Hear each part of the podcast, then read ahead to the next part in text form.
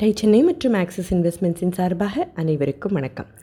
ஒரு ஆர்வத்தில் அங்கே என்னதான் இருக்குது அப்படின்னு பார்க்குற க்யூரியாசிட்டியில் தான் ஜர்க்ஸீஸும் ஜெயந்தி பிரசாதும் மும்பை தாஜ்மஹால் பேலஸ் ஹோட்டலில் நடந்த ஒரு எக்ஸிபிஷனுக்கு போனாங்க அப்படின்னு போன பகுதியில் பார்த்தோம் இல்லையா? அது ஒரு ஜுவல்லரி எக்ஸிபிஷன் சுற்றி பார்த்துருக்காங்க டிசைன்ஸும் வேலைப்பாடும் ரொம்ப சுமாராக இருக்குது அப்படின்னு இவங்களுக்கு தோணியிருக்கு. தவிர தங்கத்தோட தரத்தை பற்றி வாடிக்கையாளர்களுக்கு எடுத்து சொல்கிறதுல நிறைய கேப் இருக்குது அப்படிங்கிறதையும் இவங்க அப்சர்வ் செஞ்சுருந்தாங்க. கேப் இருந்தால் அதில் ஒரு வாய்ப்பும் இருக்கும் தானே? அந்த வாய்ப்பை பயன்படுத்திக்கணும் அப்படின்னு நினச்சார் ஜக்சிஸ் அவருக்கு தோணின எண்ணம் என்ன தெரியுமா?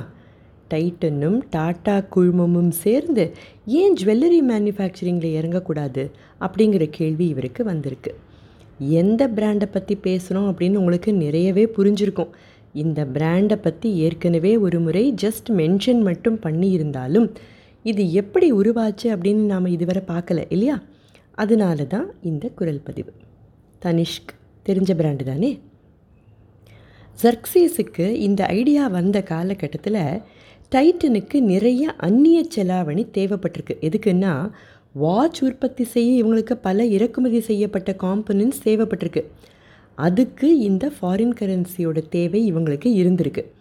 ஜூலை ஆயிரத்தி தொள்ளாயிரத்தி தொண்ணூற்றி ஒன்றில் நம்ம நாட்டில் நிலைமை எவ்வளவு மோசமாக இருந்திருக்கு அப்படின்னா ரிசர்வ் பேங்க் ஆஃப் இந்தியா நாற்பத்தி ஏழு டன் தங்கத்தை பேங்க் ஆஃப் இங்கிலாண்ட் கிட்ட பிளெட்ஜ் பண்ணி லோன் வாங்கியிருந்தாங்க. இந்த கஷ்டமான காலகட்டத்தில் டைட்டன் மாதிரியான நிறுவனங்கள் சொந்தமாக தான் ஃபாரின் எக்ஸ்சேஞ்சுக்கு ஏற்பாடு செஞ்சுக்கணும் அப்படிங்கிறது தான் அரசாங்கத்தோட முடிவாக இருந்திருக்கு. இவையெல்லாம் டைட்டனை எப்படி ஃபோரெக்ஸுக்கு ஏற்பாடு செய்யலான்னு யோசிக்க வச்சுருக்கு. இந்த யோசனைகள் தான் ஜுவல்லரி மேனுஃபேக்சரிங்கை நோக்கி இவங்கள தள்ளியும் இருக்குது தவிர ஏற்கனவே வாட்சஸை வித்துட்டு இருந்த டைட்டனுக்கு ஜுவல்லரி ஒரு நேச்சுரல் எக்ஸ்டென்ஷனாகவும் தோணி இருக்குது சம்மந்தப்பட்ட எல்லாருமே இந்த ஐடியாவை ஒட்டுமொத்தமாக ஒத்துக்கலைனாலும் முயற்சி செஞ்சு தான் பார்க்கலாமே அப்படிங்கிற எண்ணத்தில் சரின்னு சொல்லியிருக்காங்க. டைட்டன் கிட்ட ஜுவல்லரி உற்பத்தி செய்கிற திறனெல்லாம் இருக்கலை. யூகேயில் இருந்த ரெண்டு கன்சல்டன்ஸை வர வச்சுருக்காங்க. பெரிய பிளான்ட்டெல்லாம் போடுறது சரியில்லை. இந்தியாவோட ஜுவல்லரி மார்க்கெட் வேறு அமெரிக்கா மற்றும் யூரோப்போட மார்க்கெட் வேறு. ஸோ இதெல்லாம் மனசில் வச்சுக்கிட்டு டைட்டன் நிதானமாக தான் இதில் இறங்கணும். ஒரு பைலட் பிளான்ட்டை போட்டு கஸ்டமர்ஸ் ஹை அண்ட் நகைகளை வாங்க தயாராக இருக்காங்களா அப்படின்னு பார்த்துக்கிட்டு தான் எக்ஸ்பேண்ட் செய்யணும்னு எல்லாம் வேறு இந்த கன்சல்டன்ட் சொல்லிட்டாங்க. ஏன்னா தனிஷ்க் சர்வ் பண்ண போகிற மார்க்கெட் யூரோப் அண்ட் யூஎஸ் இல்லையா? ஸோ இதை மனசில் வச்சுக்கிட்டு அவங்க வந்து சின்ன பிளான்ட்டாக தான் போடணும்னு சொல்லிட்டு போயிட்டாங்க. சரி இவங்க சொல்லிட்டாங்க. ஆனால் ஜர்க்ஸீஸ் அதை கேட்டாரா?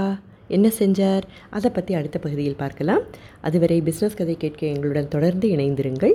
அடுத்த பகுதியில் சந்திக்கும் வரை டை சென்னை மற்றும் ஆக்சிஸ் இன்வெஸ்ட்மெண்ட்ஸின் சார்பாக அனைவருக்கும் வணக்கம்.